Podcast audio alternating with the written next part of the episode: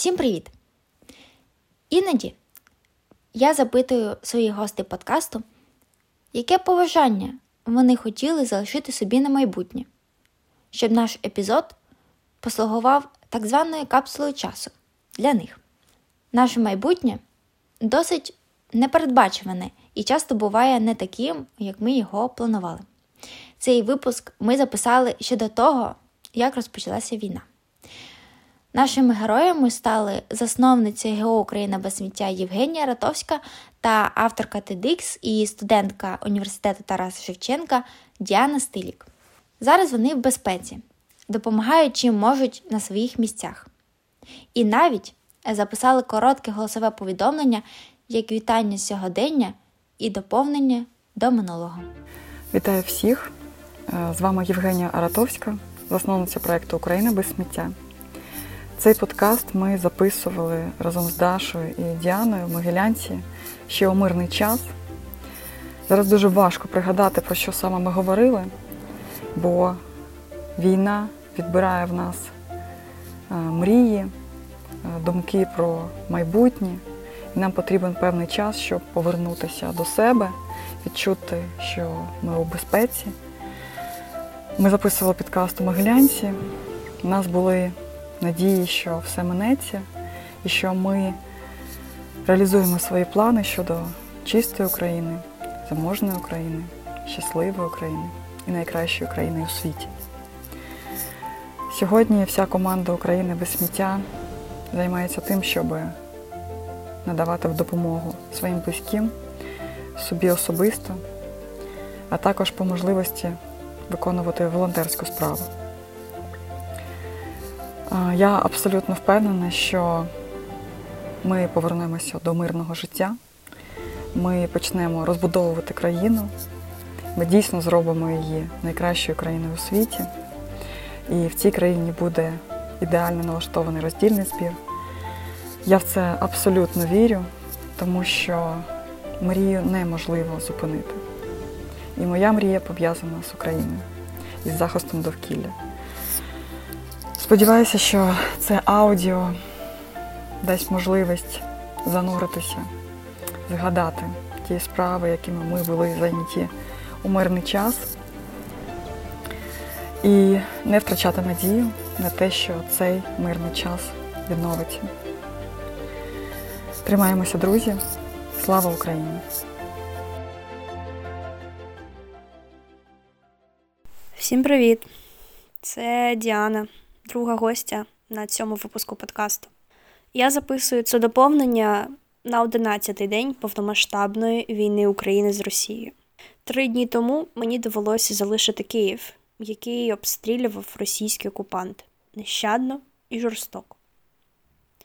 Знаєте, коли ми записували цей подкаст, про війну я знала лише описово. З новин, книг, фільмів, історій тітки і бабусі, що були в Слов'янську у дві тисячі чотирнадцятому році.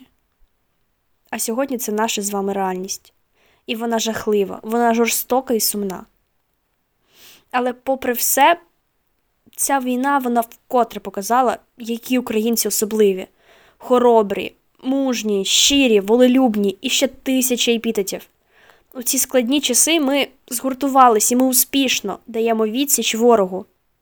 І знаєте, це в біса надихає. Надихають кожні перемоги Збройних сил України, світова підтримка і відчайдушна сміливість українців як в тилу, так і у гарячих точках. Я сподіваюся, що слухаючи цей подкаст, ви надихнетеся. Гостя цього подкасту Євгенія прямо зараз у Києві продовжує боротися за нашу перемогу. Поповнюйте свої сили, дайте собі час на відновлення і знову йдіть в бій. Інформаційний чи взагалі будь-який, який вам доступний. Кожна ваша дія важлива. Разом переможемо. Слава Україні! Героям слава! А тепер послухаємо про ті мирні справи, які ми жили і скоро будуть жити дівчата з нашого випуску. а чому у вас в Україні без сміття такі дорогі послуги? І мені здається, що це просто брак усвідомлення. Як зібрати знову гроші, які ми вже зібрали? Адреналін, коли пре, то в тебе відкриваються надможливості людські. От дійсно це те, що може розчарувати в сортуванні і зупинити людину, яка сортує. Жити взагалі непросто. Якщо вас більше, ви можете ефективніше, швидше робити речі. Я думаю про майбутнє, яке ще не сталося, і я його підфарбовую в чорні кольори. Завжди зупиняю те, що не драйвить. Я не хочу бути рослиною, яка хоче, щоб її поливали кожного дня цими грошима. Має більше значення твій стан, ніж твій статус.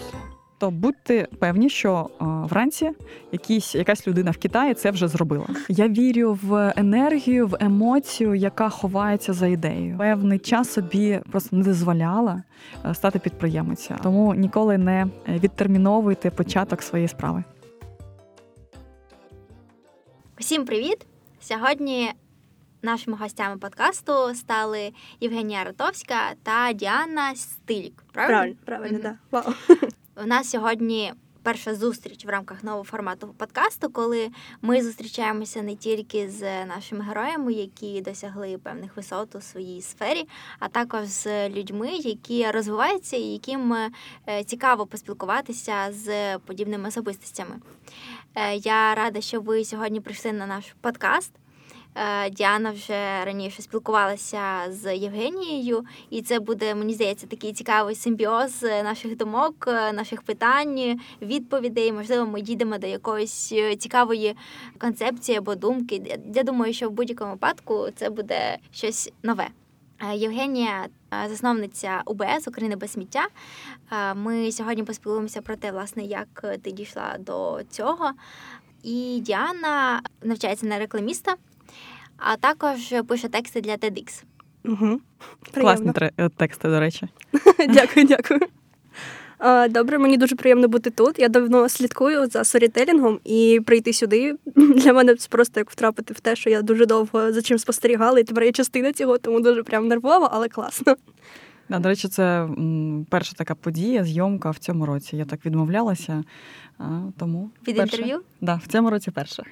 Мені так приємно, що у кожного з нас це щось вперше, тому це буде класно. І дуже рада, що ти слідкуєш за нашим подкастом. Серед тих заяв, які написали люди, що хочуть прийти і також взяти участь, всі, всі були дуже-дуже душевні, і я дуже рада, що подкаст об'єднує таких класних людей. Я пам'ятаю, що я подала заявку на те, щоб вибирати участь у цьому проєкті, і забула, що Інстаграм існує, а ти вирішила написати саме в Інстаграмі, і я щось дуже розчарувалася, бо там я думала, що скоро має прийти відповідь, і я думаю, блін, мене не взяли, от, от ну, ну, буває. А oh. потім заходжу в Інстаграм, і там дуже багато повідомлень, які я вже пропустила, і серед них я думаю, блін, я її знаю, а, я її знаю, о, Боже. І ти таке, хочеш зі мною, які в тебе гості цікавлять? Я була, боже, капець, дуже приємно було, дуже несподівано. І теж щось, типу, на початку року така яскрава подія, тому дякую тобі. Клас, клас, це прямо додає трошки, та не трошки, це додає сили для того, щоб продовжувати цю тему. Так, Євгенія, ми почнемо, напевно, з нашого відного питання, яким ми розпочинаємо подкаст нашими героями. Як взагалі ти захопилася цією темою, як ти стала екосвідомою і наважилася на те, щоб зробити свою станцію? Довго про це взагалі думала, да, які ж були мотиви, і варіантів ну, багато. І скажу чесно, що я насправді хотіла бути підприємицею і вирішувати сміттєве питання саме через підприємництво.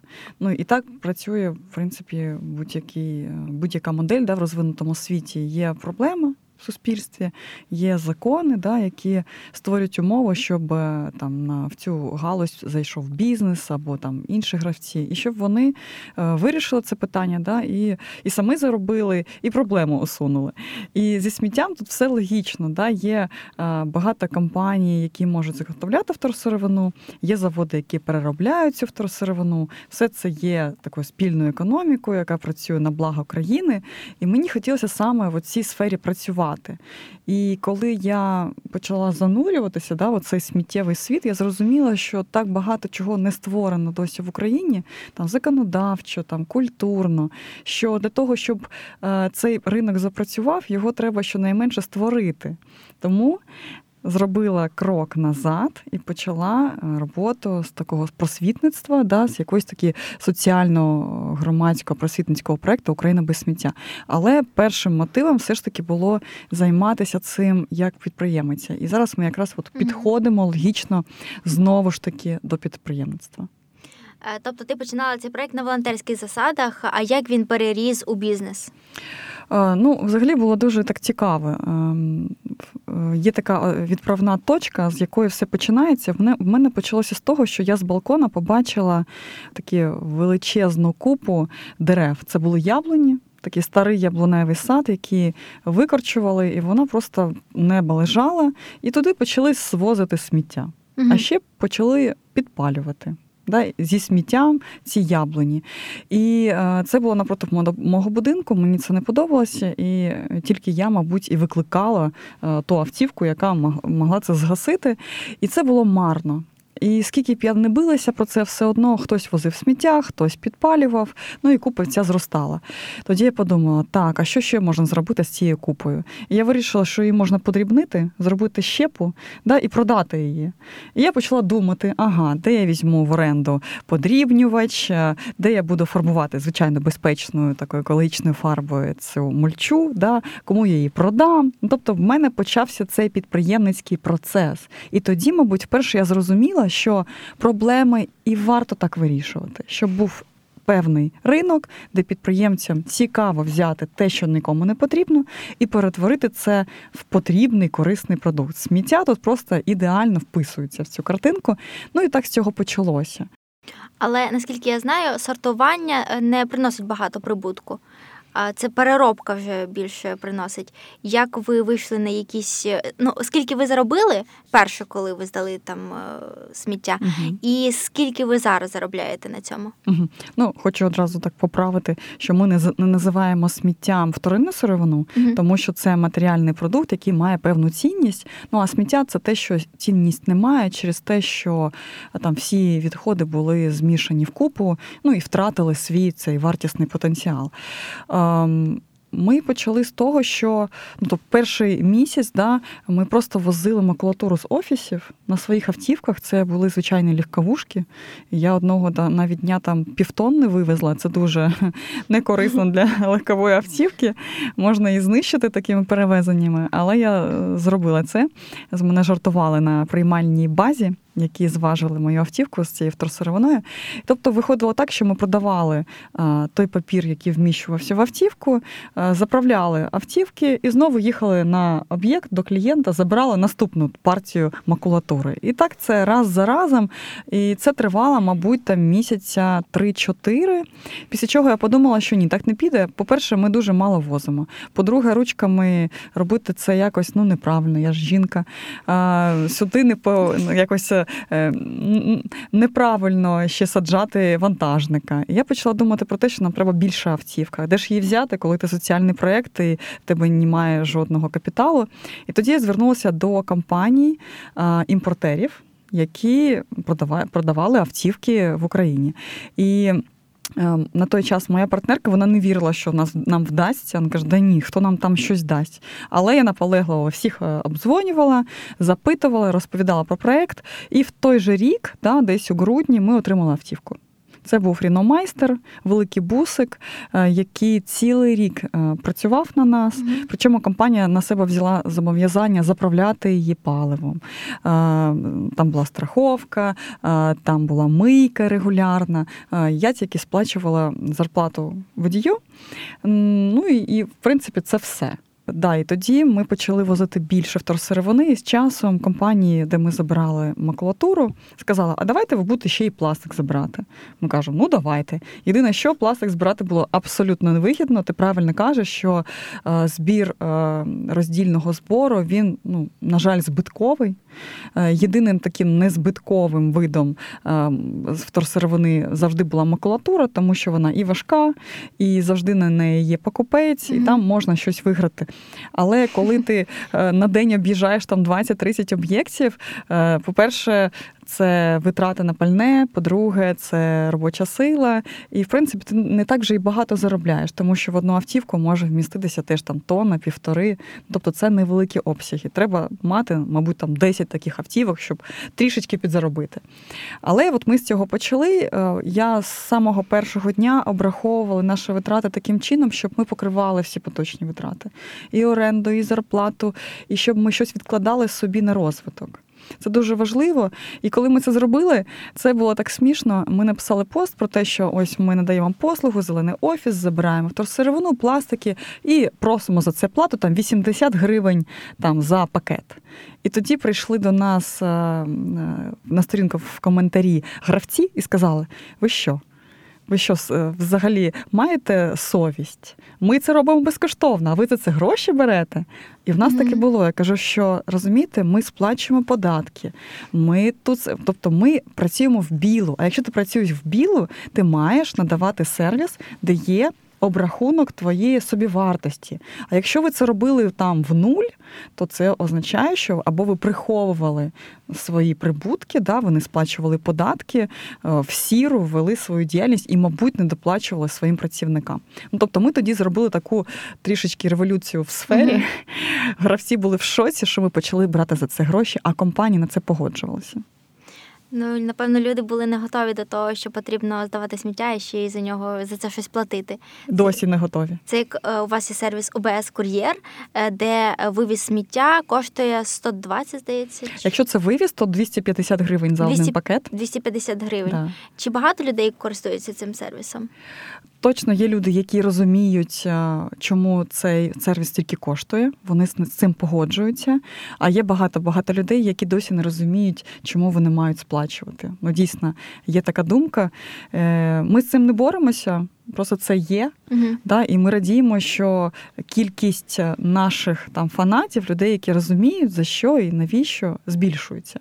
Але не можна сказати, що це там прям така кількість людей, яка може дозволити тобі мріяти про а, вже такий, знаєш, стабільний ринок. Це може бути одна, там, п'ять-шість тисяч людей на місяць а, в мільйонному місті. Це дуже така нишева, да, послуга, а, яка сьогодні є, завтра не має, тобто ми, ми не розуміємо, як тут а, змінюються оці інтереси, мотиви в людей. Тобто ми навіть певний час почали відчувати, що людей на станції ставало менше, тому що це виснажливо. Приїжджати на станцію, складувати свої вторинні ресурси на балконі чи навіть там у кухні або в кімнаті. Mm-hmm. Потім пояснювати своїм близьким, чому це ти робиш, а часто близькі навіть це не розуміють. І іноді це, ну, прям зупиняє людей. От, і є така штука. Тому тут не про ринок поки що, тут дуже про нішову історію. І, до речі, колись я була на одній події, де були присутні там замміністра екології, депутати, там комітет Верховної Ради. І була жінка присутня, яка замість того, щоб ставити питання виконавчій владі, вона запитала питання до мене. А чому у вас в Україні без сміття такі дорогі послуги? І тоді е, у нас не було часу, да, пояснювати, що таке економіка, там, як працює там, ціноутворення. Mm-hmm. Але, ну, це такі банальні речі, і, ну, це треба розуміти, що чим менше людей користуються послугою, тим вона дорожча. А чим більше людей користуються послугою, тим вона стає дешевшою. Тому це не стільки там наша проблема, що така дорога послуга, а проблема в тому, що е, мало людей, да, погоджуються на неї поки що. Ми віримо, що їх буде більше, ну і ціна буде значно менше. Угу. Але, знаєте, навіть з цією забороною пакетиків, я нещодавно була в Ашані, і, ну, просто стою зі своїми пакетиками і бачу, що вони поставили паперові. Ну, теж так собі ідея, але принаймні. Є паперові і поряд стоять пластикові. І стоять люди, отак натягують собі пластикові, хоча там видно, що, ну, гривня пакетик mm-hmm. коштує, і безкоштовні паперові, і вони беруть пластикові. Ну, ну, ну в чому різниця? Ну, ну чого ти? Ну? А це звичка, це, мені здається, така механічна звичка. Люди навіть не читають, що там написано.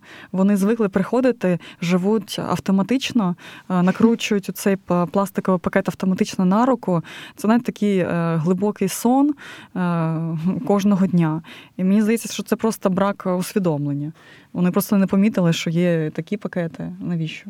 Верховна Рада приймає закони про відмову від пластикових пакетів, раніше про сортування сміття, але цікаво те, як вони потім втілюються в життя. Ми спостерігаємо за тим, що це набагато складніше, навіть з тим самим сортуванням сміття. У мене, наприклад, під домом є окремі ящики для сортування. От я знаю, що там є пластик, є склобій, от, і я завжди відслідковую за тим, щоб окремо викидати.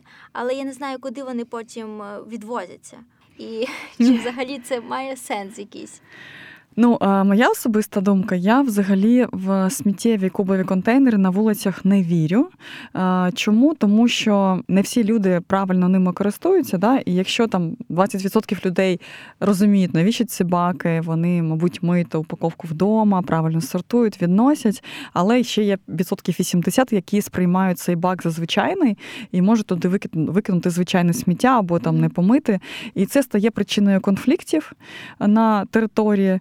І мені подобаються більше концепти, коли такі відходи пакування, роздільний збір збирається або в окремій кімнаті, зачиненій, да, не на вулиці, або взагалі там в окремому приміщенні, бо тоді людина відчуває, що якщо вона занесе щось неправильне сюди, да, то вона погіршить там стан того сортування.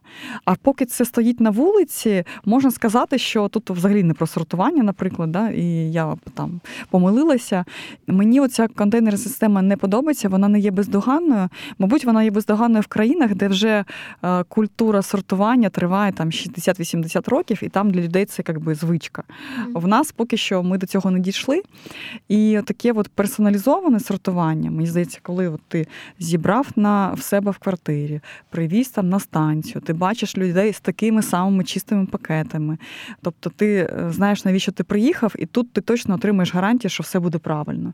І ти отримаєш задоволення від цього процесу.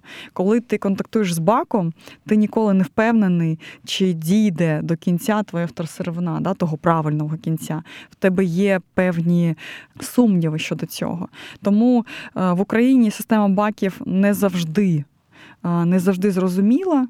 Нещодавно, до речі, був репортаж від однієї з компаній, телекомпанії, і вони провели експеримент, вони вклали маячки в пляшку і занурили їх там в певні контейнери на території супермаркетів, а також у міські муніципальні контейнери.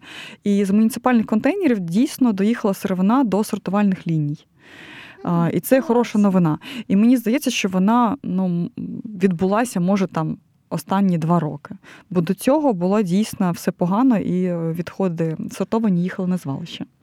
Ми ага. якось з гуртожитка хотіли вивезти речі старі. Ну, люди завжди з'їжджають, залишають якісь маєчки, господи, якісь там, не знаю, простирадла, ковдри. І ми все це збирали, і машиною вивозили, бачили баки, які, ну, передають потім цей одяг. Ми відібрали uh-huh. нормальний, хотіли його вкинути туди, щоб хтось забрав, хто хотів. А, і ми відкриваємо ці баки, і там просто таке, ну, затхле сміття від їжі, яка почала псуватися в цьому ящику. І ти хотів, наче, зробити добру справу, відкриваєш цю, ну, шлях до цієї доброї справи, да, і такий опс. І отримаєш розчарування від того, що зробив такий довгий шлях, все готував, і воно буде зіпсовано. Це, от, от дійсно це те, що може розчарувати в сортуванні і зупинити людину, яка сортує. Просто припинити це робити. Тому ми дуже не любимо, коли відбувається якесь, ну, як коли обманюють людей, які свідомо сортують, але потім не отримують результати від сортування. Діана, ти сортуєш сміття? У мене є, до речі, класна історія. У мене зараз малому, йому шість років. І він нещодавно гуляв з друзями, мені дзвонить мама і така: ти мені зіпсувала малого. Я кажу, чому? Він підбив своїх друзів, зібрав шайку, і вони зараз лазять по озеру і збирають сміття. І він питає, куди його викидати так, щоб воно потім, типу, нормально з ним все було, бо він щось каже, що ти йому розповідала, що не все сміття їде куди треба. Діана, чудово. Іди і розбирайся з малим. І він вдома навіть зробив коробочки, де він збирає кришки, батарейки, і, ну, в нього така маленька коробочка, але він планує туди якось пляшки закидати, але вона з-під молока, але, ну, це вже добрий шлях. А скільки йому років? Шість. Ой, чудово. Це виховання. Це клас, це дійсно подіяло, стало таким натхненницею для нього, і це круто. Так, але я зараз живу в гуртожитку, там трошки складніше це робити, але ми що... десь три-два місяці збираємося з дівчатами з поверху і збираємо там пляшки і збираємо а, курілки. Mm-hmm. А це теж типу популярний напрямок, їх дуже багато, інколи більше, ніж пляшок, і їдемо, до речі, до О Б С. Круто, дякую.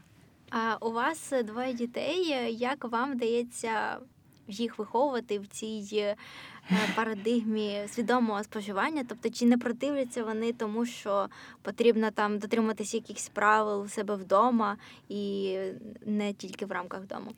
Ну, вони можуть більше не радіти, якщо там я обмежую доступ до ігор.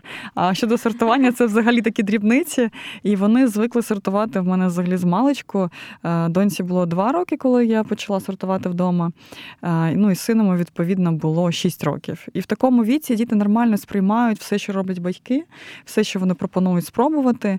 І, ну, ніякого супротиву немає. Вони знають, що це ми збираємо. Вони знають, що в супермаркеті ми не купуємо купуємо певні види продукції в певному виді пакування, тому що воно не переробляється, і вони ніколи не вимагали купувати саме там цей йогурт або саме цей напій, тому що, ну, їм достатньо того, який запакований правильно. Взагалі, дитина моя старша, да, син, він був навіть на телеканалі, і там розповідав, як правильно сортувати. Я взяла його одного дня з собою, бо нема куди було його лишити. І він так правильно все відповів, мені було приємно. Маленький інфлюенсер просто. Так. Наскільки вам складно поєднувати свій бізнес і виховання дітей? Ну, мені, моє взагалі ставлення до будь-яких складнощів, труднощів, воно дуже, дуже просте, тому що я не вважаю складнощі складнощем, я їх вважаю частиною життя. Жити взагалі непросто. І тому будь-що, що трапляється з нами, навіть там піти в спортзал, це все непросто. Тому діти, робота – це просто частина життя. І я її сприймаю не як проблему, а як те, чим я живу. І коли ти маєш таке ставлення, то, в принципі, все вирішується. Головне – правильно планувати, головне – там розподілити, да, там, розставити пріоритети і дійсно не заганятися в якусь там частину свого життя надто, да, щоб і вистачало на дітей, і на роботу, і на все. Ну, поки що вдається. Взагалі жодних проблем.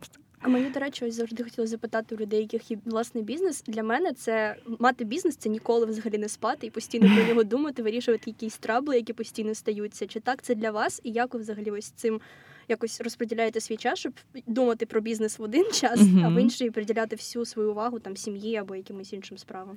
Да, це класне запитання. І, в принципі, да, от у людей є таке уявлення, що от я буду працювати на себе, в мене буде більше часу, я буду більш вільний. Але насправді все не так.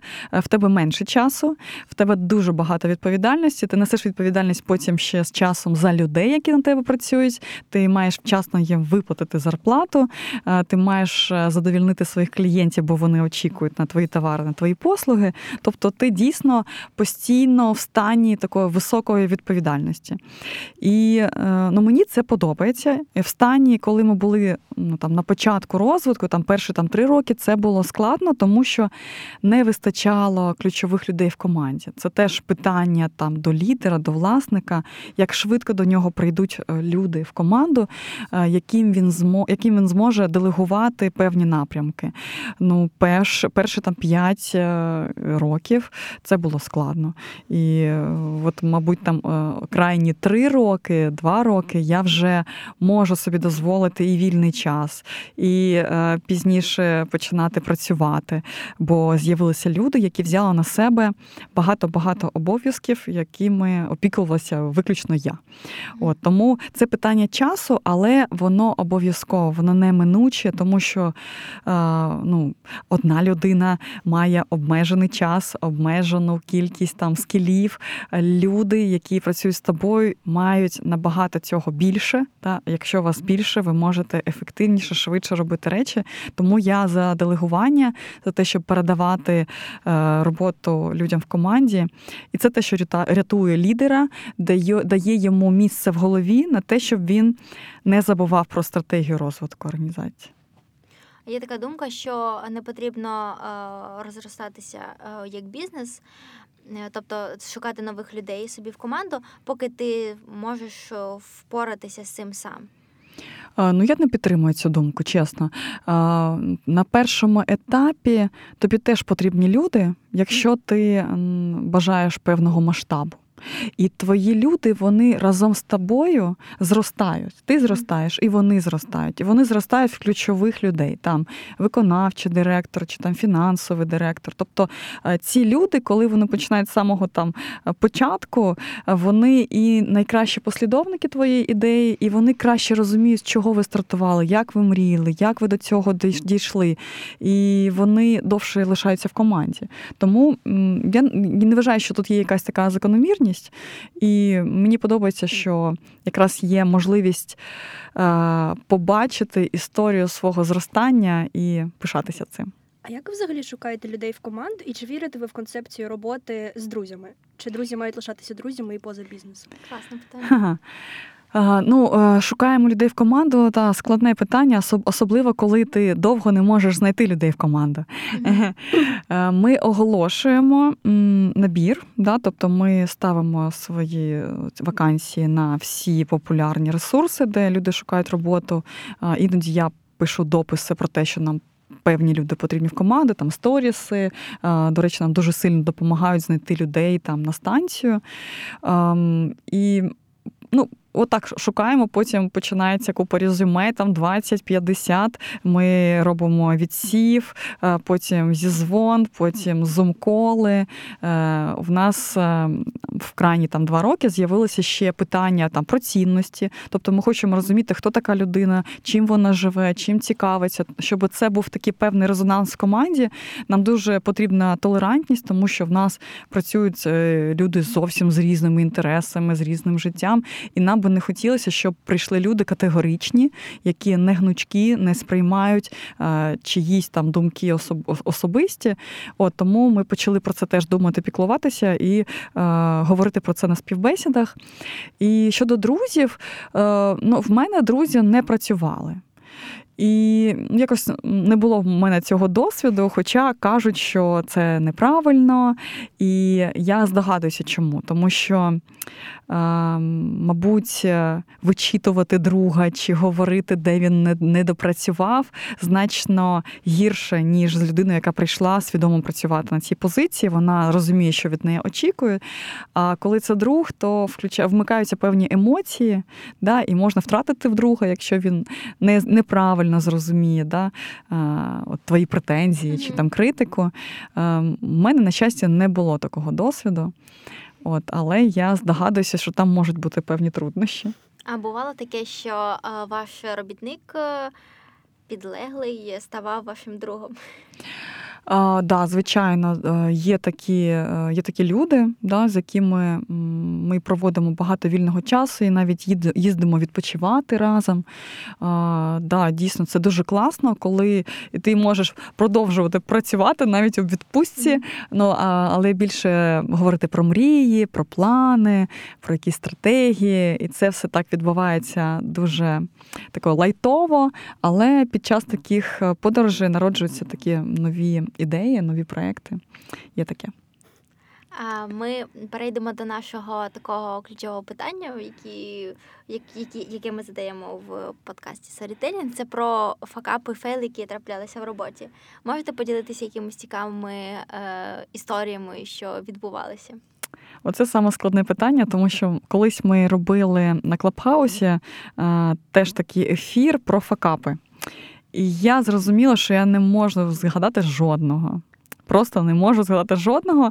Мені здавалося, що все це частина життя, і все це просто робочі моменти. Mm-hmm. І не було ані разу такого чогось, що не можна було вирішити. Ну, були труднощі, але всі вони були, ну, такі рішабельні. Да? Тобто всі вони були не надто складні.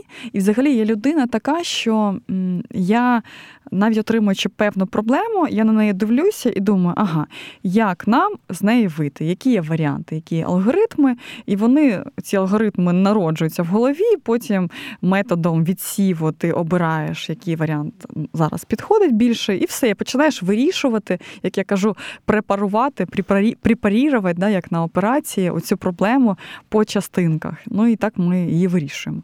Але я ж маю все одно згадати про факапи. Два таких відомих є. Один в самому початку організації, коли ми створили громадську організацію, ми подалися на грант, і ми отримали невеличкий грант.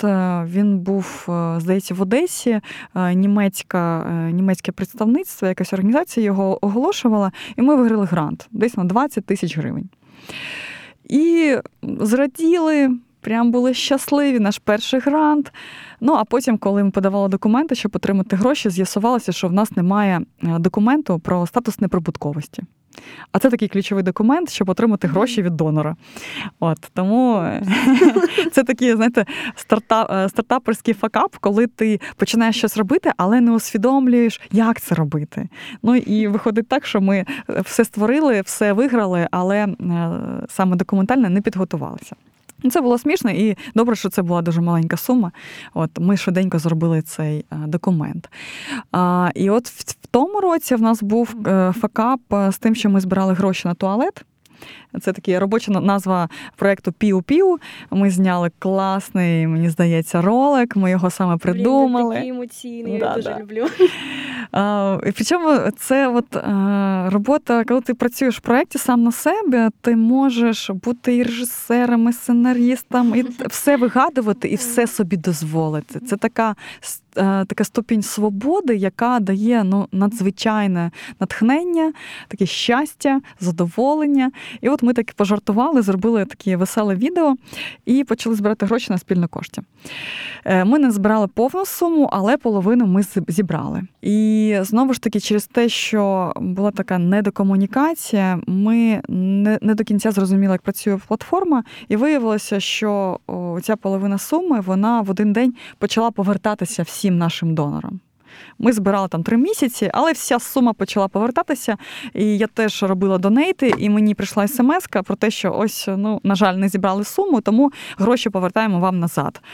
І це було просто так страшно, це була десь там перша година ночі, якраз наступний день, і почали повертатися гроші, і вони вернулися всі на картку, тому що ми не перевели на гнучке співфінансування на цій платформі себе. І тоді ми такий день посиділи, подумали, ну що, давай збирати знову. Mm-hmm. І ми почали збирати знову в інший спосіб, і ми назвали це «Як зібрати знову гроші, які ми вже зібрали». Mm-hmm. Тобто ми тим самим донорам написали, що, вибачте, така ситуація, вона дуже така неприємна, така нелепа, але люди знову нам повірили, і ну, майже ту саму суму зібрали знову. І туалет нарешті буде. Ура, ура, да буде пів-пів. Да, клас. У мене, до речі, було питання до цього. Я про цю історію дізналася з вашого Фейсбуку, просто гортала стрічку, і це був такий чуттєвий пост, і він був дуже щирим.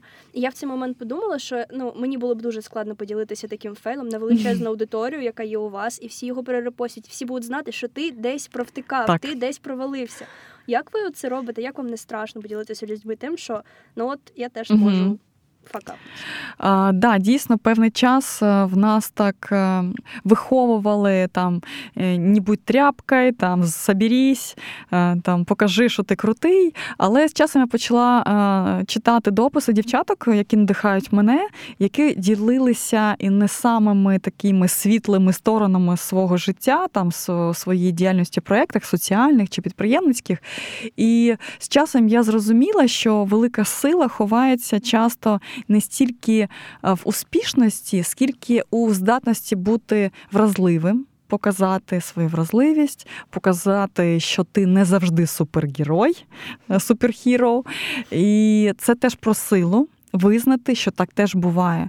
І це мені тоді так сильно допомогло, тому що в мене було багато теж і сльоз, і якихось певних таких сумнівів там щодо своєї ефективності, чи я там помилялася. А коли про це пишуть люди, якими ти дуже сильно надихаєшся, які для тебе взірець там підприємництва чи там комунікації, ти бачиш, що в них були обставини не кращі, навіть гірші, ти розумієш, що з тобою, з тобою все ок. І це мені, мене надихнуло теж ділитися, щоб люди, які надиху, надихаються мною, знали, що так теж буває, і щоб вони не опускали руки.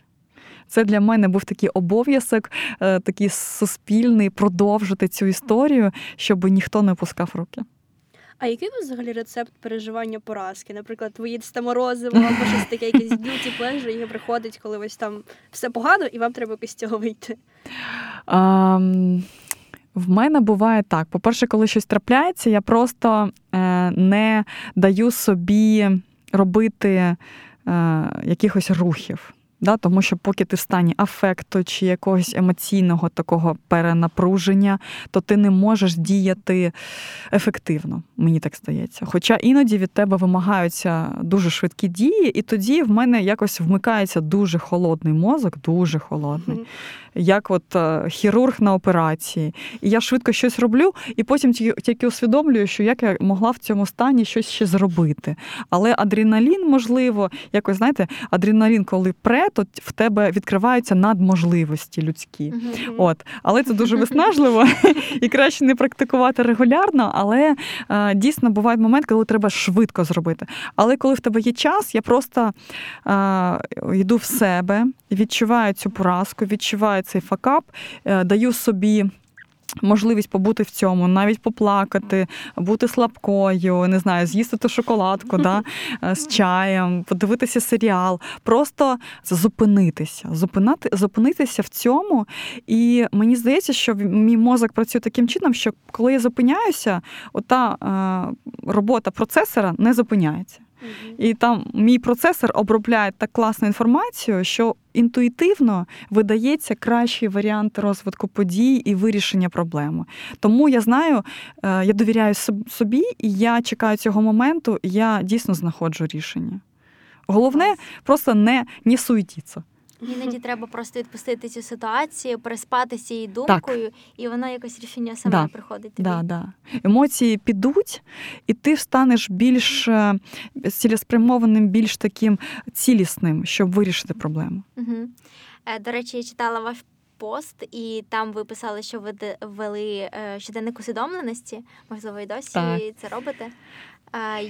Що вам дав цей досвід? Тобто кожні дві години? Це, це потрібно саме записувати чи просто... В мене Google-форма і нагадування в календарі. Це кожні дуже легко. Кожні дві години потрібно записати, як я себе відчуваю, да. куди я рухаюся. І чого я хочу. Чого я хочу. Угу.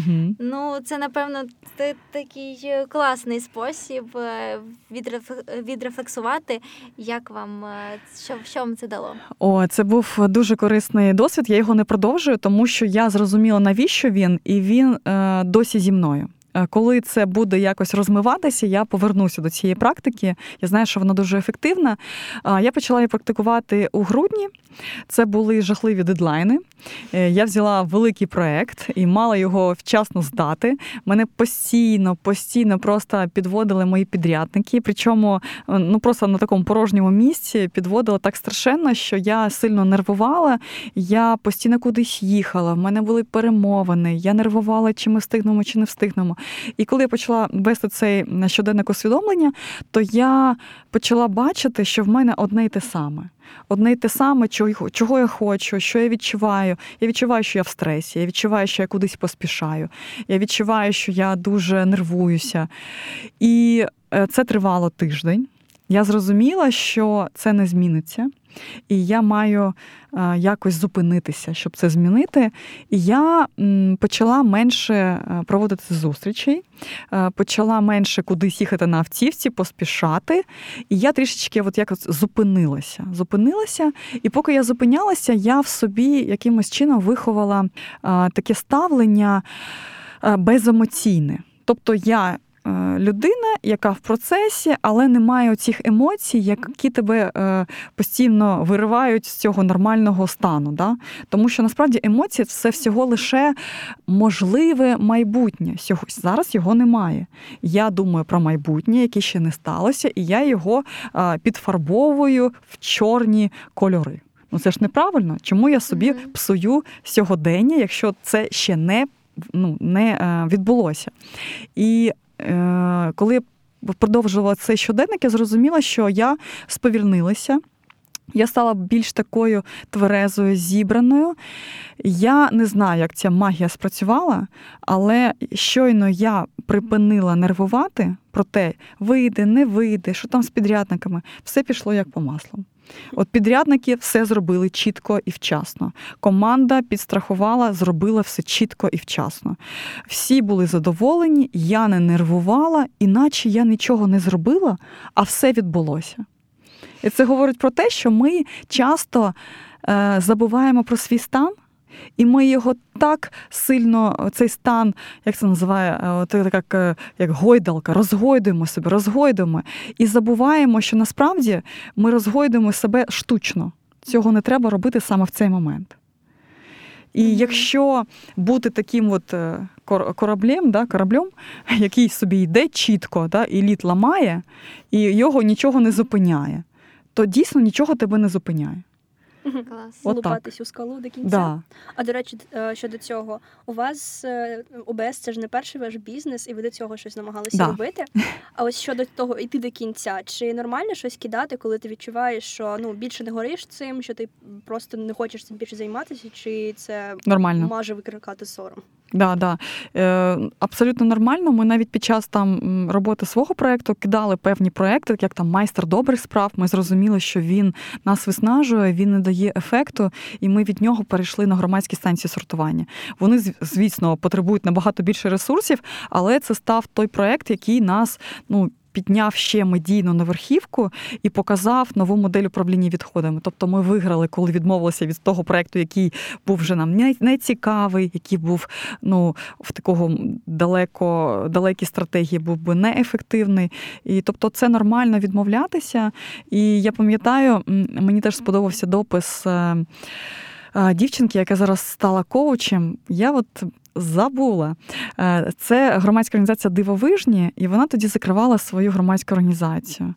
І я, і вона так писала, так, і я відчувала прям, що вона відчуває в цей момент, як можна закрити справу свого життя. Але вона визнала, що вона її більше не драйвить. Просто не драйвить. І да, пішла команда, зупинилися проекти, але це дуже щиро і чесно по відношенню до себе зупинити те, що не драйвить. І я в своєму житті завжди зупиняю те, що не драйвить. І це стосується стосунків особистих, це стосується певних людей, да, які, ну, там, для мене там, виснажливі, да, там, токсичні якісь там відносини з ними, там, друзі чи особисто. Це робота, це проекти, це партнери, врешті-решт, це донори, врешті-решт, які гроші приносять. Mm-hmm. Тобто я собі сказала, що я буду відмовлятися від того, що мене не драйвить. І поки що мені подобається. Я нічого не втрачаю, коли відмовляюсь. Блін, класно. Вчасно сказати ні і зупинитися. Да, да. Тому що я обираю себе в цей момент. Чому я так зараз легко кажу? Тому що в мене були моменти, коли я погоджувалася. І коли ти погоджуєшся, в тебе є зобов'язання. А якщо ці зобов'язання тривають цілий рік, а тобі вже не подобаються ці зобов'язання, але ти відповідальний і маєш дійти там, до кінця, да, цього проєкту. Я просто роз... пам'ятаю своє відчуття, як мені все було просто дратувало. Угу. І я би не хотіла ніколи так себе зневажати, щоб змусити себе дратуватися на себе. Але це тоді, коли ти е, працюєш, напевно, на когось. А коли ну, в тебе є своя справа, ти розвиваєшся сам, розвиваєш свої амбіції. Тоді, коли... Мені здається, і так, і так воно працює. Тому що коли я на себе, я теж обираю. Я йду сюди в партнерство, чи я не йду сюди в партнерство. М- мені хочеться, да, цю людину обійняти, чи не хочеться. Да? Такий простий тест. А, так само і в роботі. Я йшла з роботи, звільнялася з роботи високооплачуваної, тому що я а, розуміла, що вона мене зупинила в розвитку. Я не хочу бути рослиною, яка хоче, щоб її поливали кожного дня цими грошима. Тому що я, да? Тому що я не хочу бути рослиною, я хочу бути такою істотою свідомою, розвиватися. От, і я ніколи себе не продам за ці гроші. Я краще піду туди, де некомфортно, де в три рази менше зарплата, але де мені буде цікаво розвиватися. І врешті-решт, коли я так робила, я розвивалася до зарплат вищих. Тому так. Не треба боятися піти звідти, де ти все знаєш, в тебе класний статус, там зарплата, і ти йдеш невідоме. Краще обирати себе. Бо зупинка там, де ти сидиш, а ти вже не розвиваєшся, говорить про те, що ну, через там, три-два роки ситуація зміниться, тебе можуть звільнити або закриється ця фірма, і, і ти станеш спеціалістом, який на ринку нічого не коштує.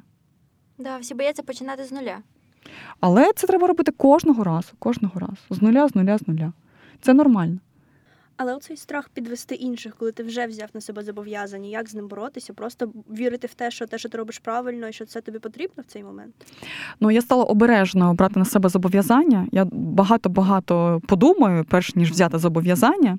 Я ніколи вже, ну, ніколи це таке надто, я так сказала, намагаюся, намагаюся не казати, тому що я завжди оцінюю свої сили, сили своєї команди і взагалі своє бажання цим займатися.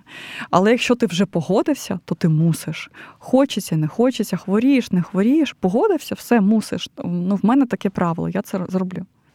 Я нещодавно звільнилася з роботи, і ось це, коли ти можеш сказати, довго-довго береш на себе, дуже довго цим страждаєш, ти маєш, бо вони без тебе ніяк, а потім ти в якийсь момент розумієш, що ну все, ну ти просто далі не можеш. І коли ти кажеш ні, закрив всі завдання, і ти таки сидиш, типу, я вільний.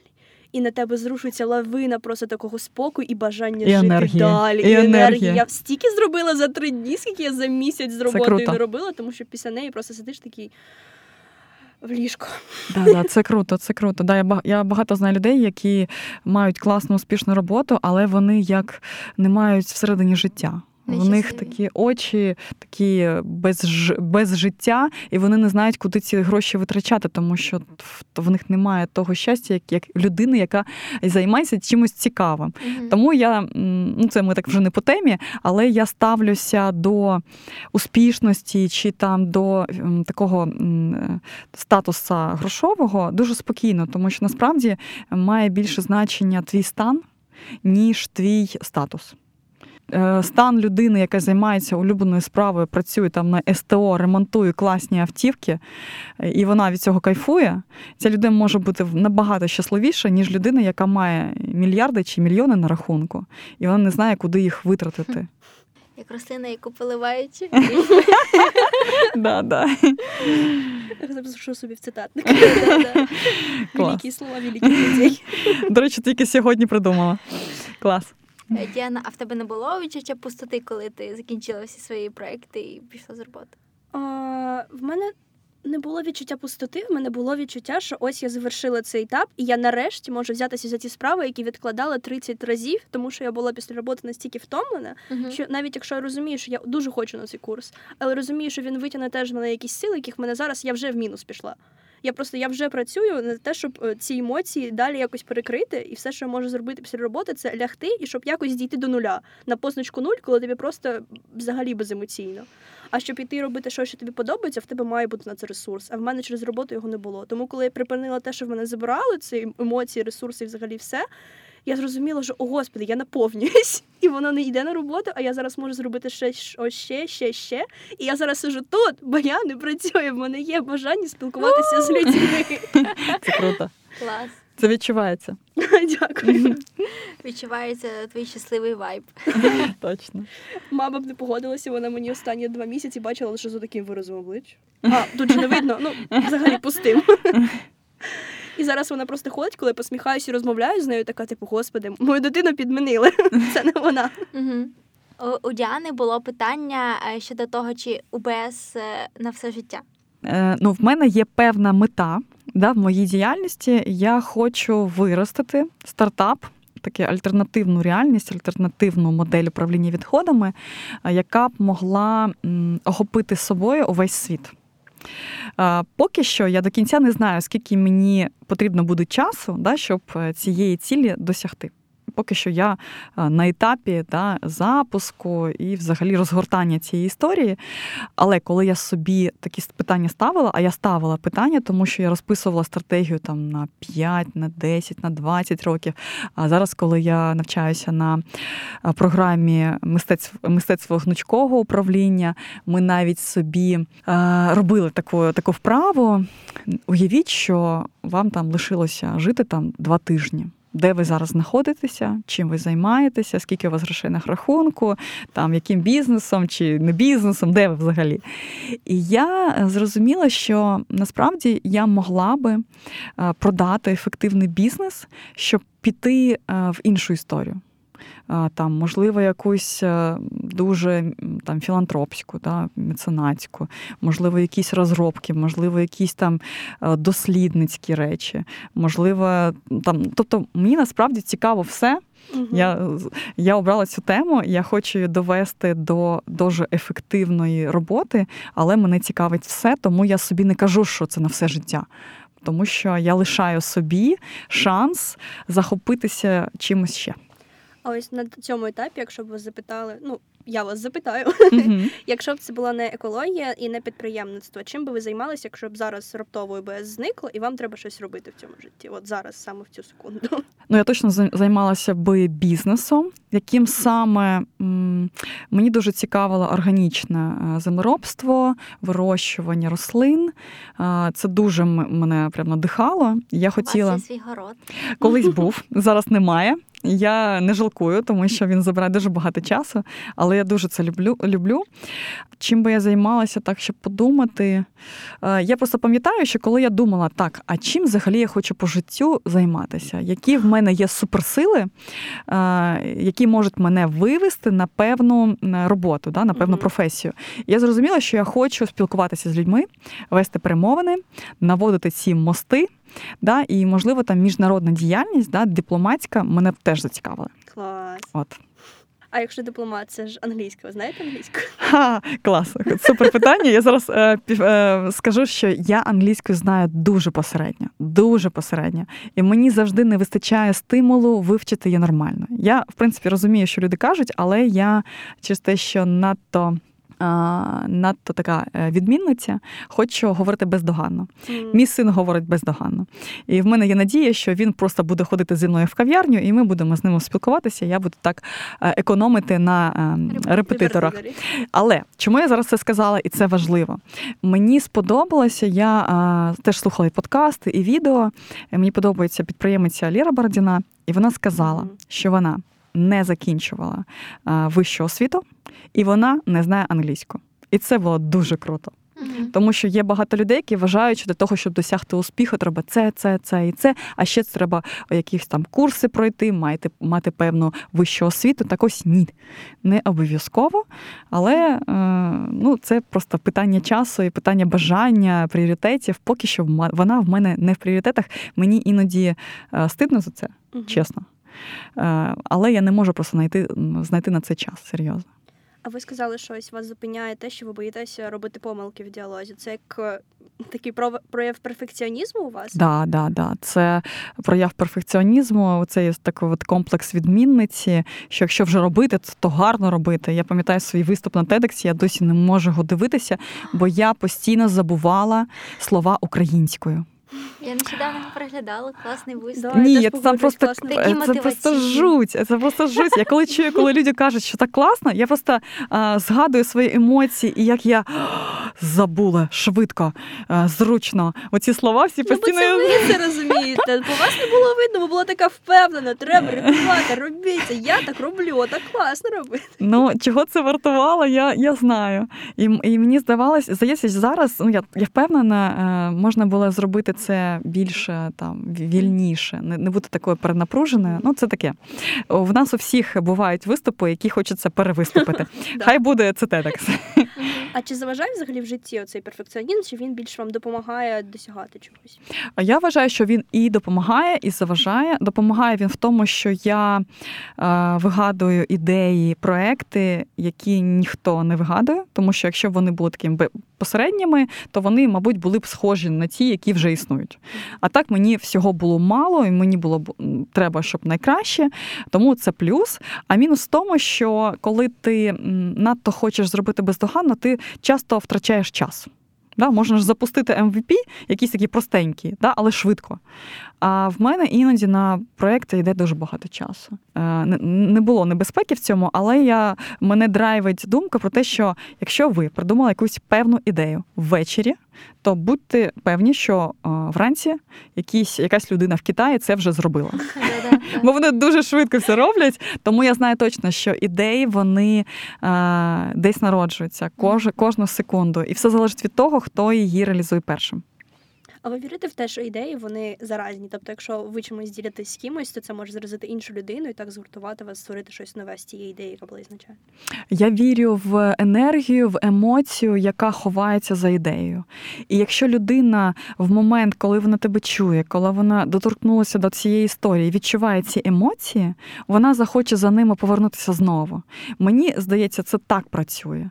Тому що сьогодні, да, мені ну, дуже важко знайти емоції просто так, бо ми всім перенасичені, mm. да, порадувати нас чимось по-справжньому буває непросто, а коли ти е, можеш відшукати таке джерело оцієї емоції, вона справжня, вона класна, вона тебе наповнює енергією, оце от якраз людей і залучає в певні рухи, ну давайте не будемо згадувати якісь там секти неправильні, але тільки про хороше, от, і от якщо там ця емоція, ця сила, ця от таке добро, щастя живе, то ця ідея буде успішною.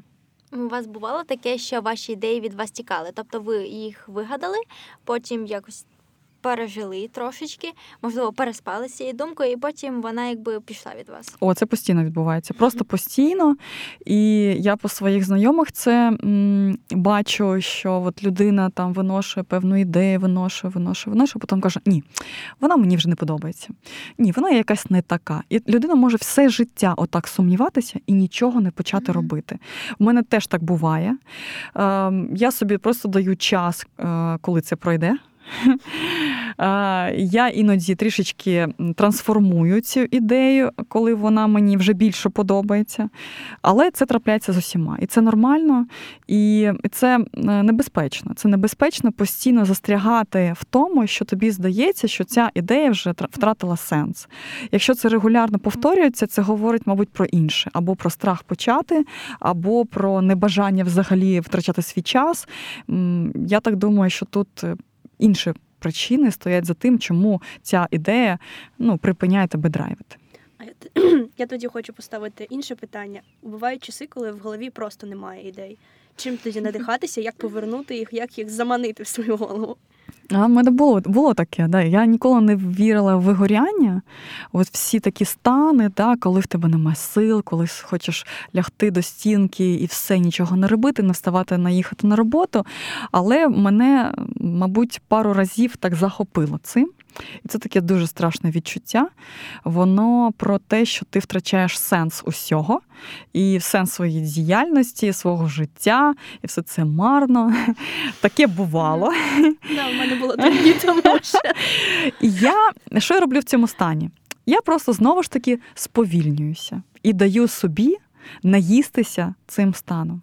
От просто нічого не робити. Ну, коли ти собі можеш це дозволити, це клас. Коли не можеш, це прям, да, це боляче, мабуть. Коли треба там на роботу піти чи шукати там, знову ж таки, де гроші заробити, щоб поїсти, а не просто лежати, дивитися у стінку. Е, мені, на щастя, ну, по-перше, цей стан тривав недовго, а по-друге, якось я швидко з нього виходила сама. Але я над, за собою дивлюся, що це, про що це, мені треба відпочити, чи щось там складніше ніше за цим стоїть. І я от завжди, коли рефлексувала про те, що з цим стояло, це було, скажімо, виснаження від того, що в тебе не вистачає людей в команді, яким ти можеш делегувати. А ти прекрасно уявляєш собі, що ти не здатен всі ці задачі виконати самотужки. І в тебе з'являється такий розпач, да, який тебе зупиняє. Тобто ти логічно розумієш, що є в тебе такий ресурс, а треба набагато більше ресурсу. А цього ресурсу немає. І що? Все. Тоді ти зупиняєшся, ти не можеш діяти ефективно. Тому тут просто треба не доводити себе до станів, де є така вразливість, mm-hmm. да, щоб вона тебе не виводила. Але перша моя рекомендація – просто побути в цьому стані. Бути собі таким слабким, бути mm-hmm. собі таким, як я кажу, тряпкою. Да? От просто полежати, подивитися, сказати, да, я розумію, тобі складно, да, я тобі дуже, дуже тебе люблю, я за тебе, за тебе там, не знаю, не доглядаю, да, там, вибач мені. Там. Ну, тобто якось пожартувати по-своєму, але це допомагає. От психологічно допомагає. мати свою власну справу – це постійно розвивати свої амбіції. Які ви можете дати поради тим людям, які хочуть почати?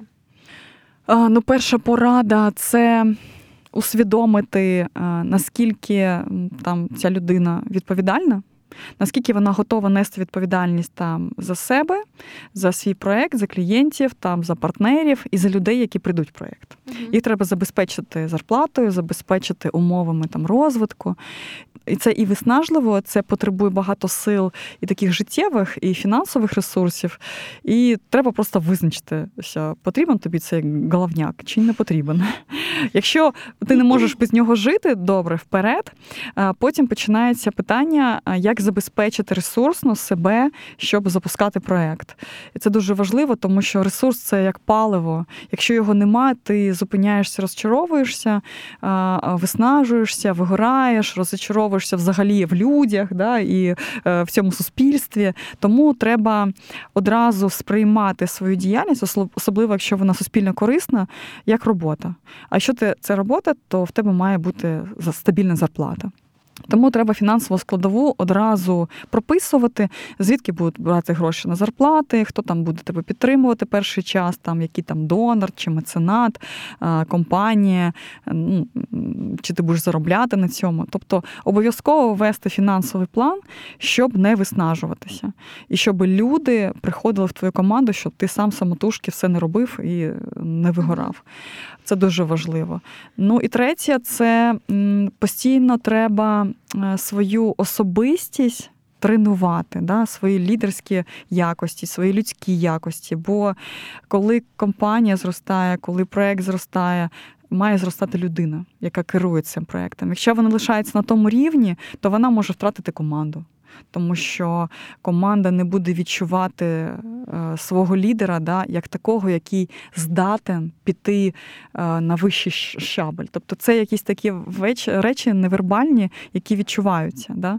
І якщо ти там сильний лідер, якщо ти впевнений, дійсно впевнений, в тебе є візія, то до тебе завжди приходять люди, які відчувають, що в тебе є візія, їх амбіції резонують з твоїми, і вони хочуть вирости в цій організації, в цьому проєкті. От, тому постійно треба тренувати свою особистість, і це і коучинг, це і там психологи. Не треба боятися відвідувати психологів, да? Тому що ми настільки, настільки залежимо від себе, коли ми були дітьми, що в це важко повірити. Але всі дорослі – це колишні діти. І ці речі треба в собі знаходити, в чомусь прощати себе, там, своїх батьків, щоб бути людиною більш толерантною, більш, більш емпатійною, більш зрілою, да, такою, яка може бути правильним, не знаю, модератором таким, да, коли вирішуються певні там проблеми або в бізнесі, або з партнерами, або з командою. Тут зріла особистість має бути обов'язково. Уявіть, що ви можете собі в минулому, у цій дитині або в іншому віці написати листа, uh-huh. до якої версії себе ви писали і про що? Ну, взагалі, я була така дитина дуже активна. В мене до певного там віку майже не було подорожок, але я постійно товаришувала з хлопцями, оці войнушки, все-все. Тільки з часом це змінилося, коли вже почалося дорослішання, там підлітком ставала. І я пам'ятаю, що я певний час припинила бути такою амбітною. Можливо, це наслідки виховання, тому що коли ти там виховуєшся вісімдесяті, там дев'яності роки, там було певне стереотипне виховання, що треба вийти заміж, там наробити, народити дитину. Ніхто не говорив про те, що жінка може стати президенткою, може там стати бізнес-вумен. Мені про це не казали. Але я була здатна цим займатися, ну просто там зі свого такого підліткового життя, тому що я почала дуже рано працювати, але оці певні штуки з виховання, вони мене зупинили, тому що я вважала, що там така ціль жінки – це бути дружиною, народити дітей, і я певний час собі просто не дозволяла стати підприємицею. Але це прям мене дуже драйвить і подобається, тому я б собі сказала не поспішати з тим, щоб виходити заміж, вивчити англійську, поїхати вчитися за кордон, на по якійсь там програмі студентській обов'язково. Обов'язково брати участь у якихось лідерських програмах, студентських програмах, таких суспільно важливих.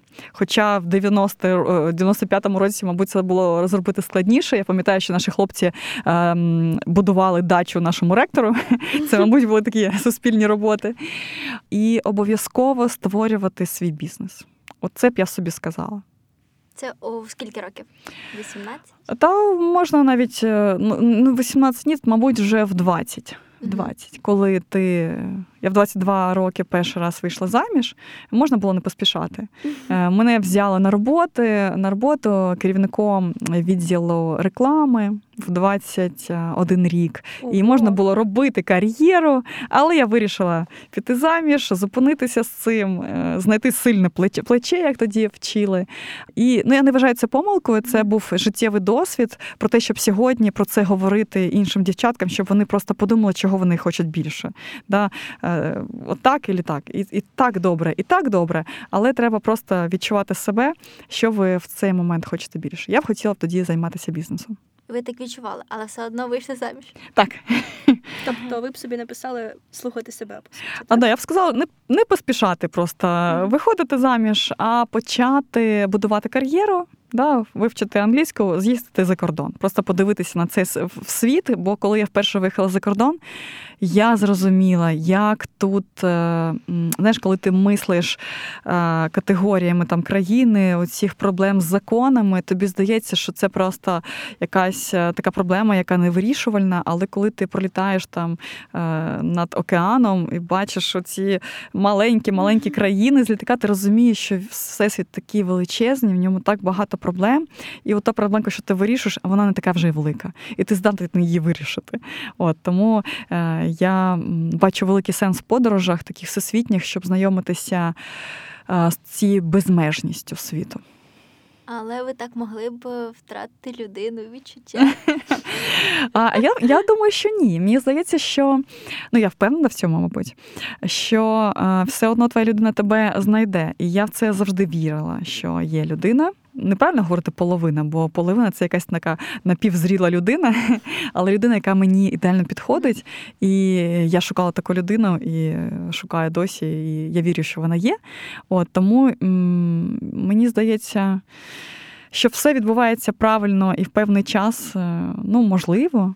Якби були інші обставини, то дійсно не захотілося б бізнесу. Але сьогодні, коли я бачу свій досвід, да, у минулому, я знаю точно, що це та справа, яка б мене розвивала швидше і давала б мені ту таку ступінь свободи, яку я хотіла. А ви вірите в те, що існують люди, які підходять одне одному ідеально, чи в те, що треба якось працювати над тим, щоб ви о, з, якось зійшлися як пари?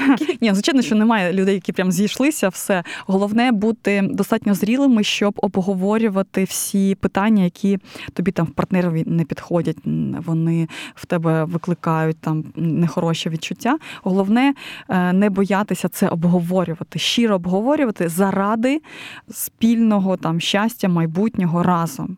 Не можна так е, сприймати і не давати фідбеків, бо е, через рік, два, три, чотири чи десять це буде дратувати.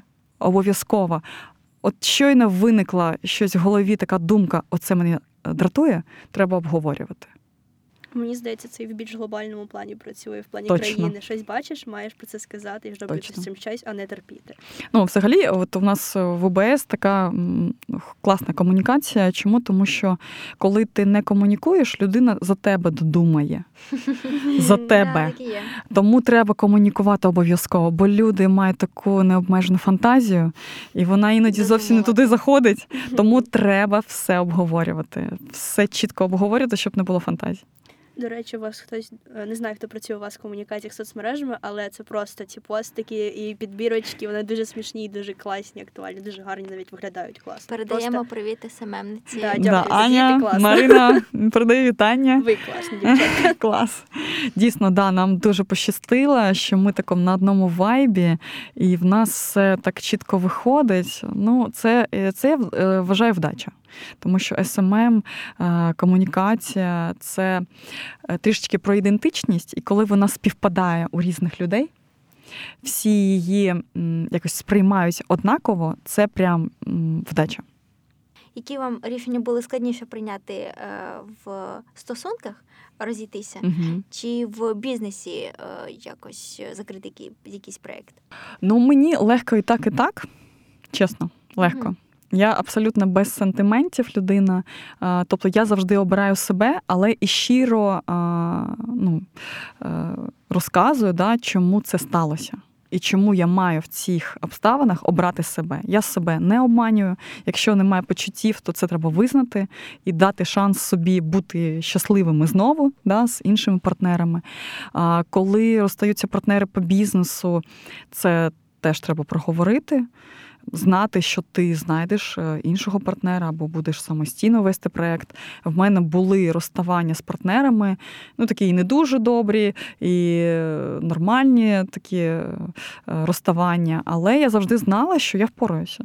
От якось у мене була впевненість. Тобто ви, коли бачите стакан, який наповнений наполовину, він для вас наполовину повний, а не наполовину пустий. А оце я не впевнена, я так і не пам'ятаю. Треба було мені обережно поставити питання, щоб мене підловити. Бо зараз я не впевнена, як правильно сказати.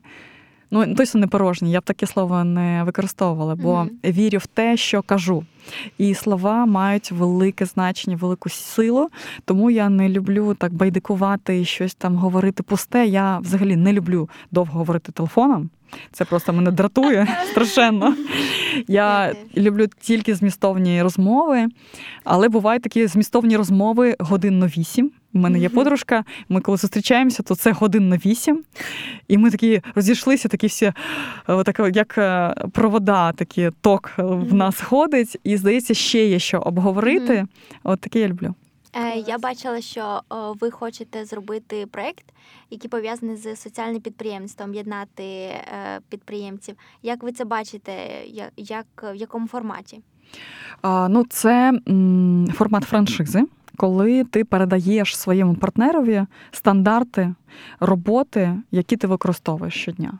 Це і ціннісні стандарти, це і там облік внутрішній, як набирати команду, як вести там звітність, як робити комунікації. Тобто ми хочемо допомогти малому, середньому бізнесу з інших регіонів. Ну, це ми будемо розвивати саме франшизу сортувальних станцій. Да, і це малі середні підприємці, які хочуть відкрити таку станцію, як О Б С. І ми їм продаємо ці наші стандарти, вони їх запускають у себе. Тобто ми не збираємося самі керувати проєктом у Львові. Ми хочемо, щоб це зробив локально підприємець, який знає аудиторію, вміє з нею комунікувати і якому подобається наш продукт. А ви, до речі, от нещодавно запостили, що нарешті знайшли приміщення для станції на лівому березі. Так. Ага. Ви дуже довго до цього йшли, я знаю, шукали довго і партнерів, і взагалі місце. Як це вплинуло на цю франшизу, цей успішний досвід, що нарешті знайшли? Чи буде це включено в пакет? І як, як завести свій власний О Б С у вас в місті? Якщо ви довго шукаєте приміщення, ось вам чек-ліст. До речі, да, це гарне запитання. Да, якщо говорити про пошук приміщення, це взагалі велика жесть. Да, і ми переформатували нашу франшизу в процесі, поки ми шукали приміщення. В франшизі такої проблеми не буде з приміщенням, бо ніхто, по-перше, не хоче давати тобі склад під сміття. Вони вважають, що там не буде чисте вторсировне, там буде сміття. Це перша проблема. Друга проблема, що багато людей. Бо складські бази, тобто об'єкти, де є такі склади, вони завжди закриті, там шлагбауми, там собаки, ніхто не хоче, щоб там хтось вештався. Знайти важко. Третя проблема – це надзвичайно висока ціна на оренду. Складських приміщень не будують. Ну, в межах Києва, там за Києвом є там Кільцева, але ну, це важко, далекувато, і там немає спальних масивів. Люди туди просто буде їм важче дістатися. І тому ціна на площі, які є у місті, постійно зростає, бо вони в дефіциті. І тому ми якраз зробили концепт, який не потребує оренди приміщення. А якщо говорити про наших франшизі в інших містах, то це підприємці, які вже працюють в сміттєвій сфері, і в них є, наприклад, свої приміщення. Ми розраховуємо на те, що вони зможуть і свої об'єкти використовувати. Добре, але все одно вітаю з дякую, дякую. Ну, це було дуже складно і надзвичайно, і знову ж таки це вдача. Це вдача, що ми знайшли, як хотіли, на лівому березі. І вперше кажу, де це буде. Це біля арт-заводу «Платформа». біля Даринку. Це ексклюзив. Ще ніколи назовні ми не казали про це. От скоро напишемо. От, тобто вітаємо всіх, хто живе біля Даринку і кому зручно а, там до нас приїжджати. Я стільки бачила коментарів, типу, де, де, скажіть, розкажіть трасу. Все, всі прослухають. Долучайтеся тепер до філософії сортування і на лівому березі. Так. Дякуємо вам за вашу щиру розповідь, за інтерв'ю і за філософію. Я думаю, що багатьом це відгукнеться, тим, хто нас послухає. Дякую вам за запрошення. Мені дуже приємно. І, да, таке, знаєте, як наостанок слова, просто не бійтеся починати, бо по, коли ви, як в омут головою, занурюєтеся, ви в цей час починаєте зростати як особистість і починаєте швидше вчитися. Тому ніколи не відтерміновуйте початок своєї справи. Друзі, дякую всім, хто прослухав цей випуск подкасту «Сорітельних». Я сподіваюся, що ви зараз в безпеці, і у вас є можливість не тільки гортати стрічку новин, а також читати книги, слухати подкасти, їсти, пити, обійматися з рідними і посміхатися. Змонтувати цей випуск до кінця було досить складно, але я сподіваюся, що це було того варто.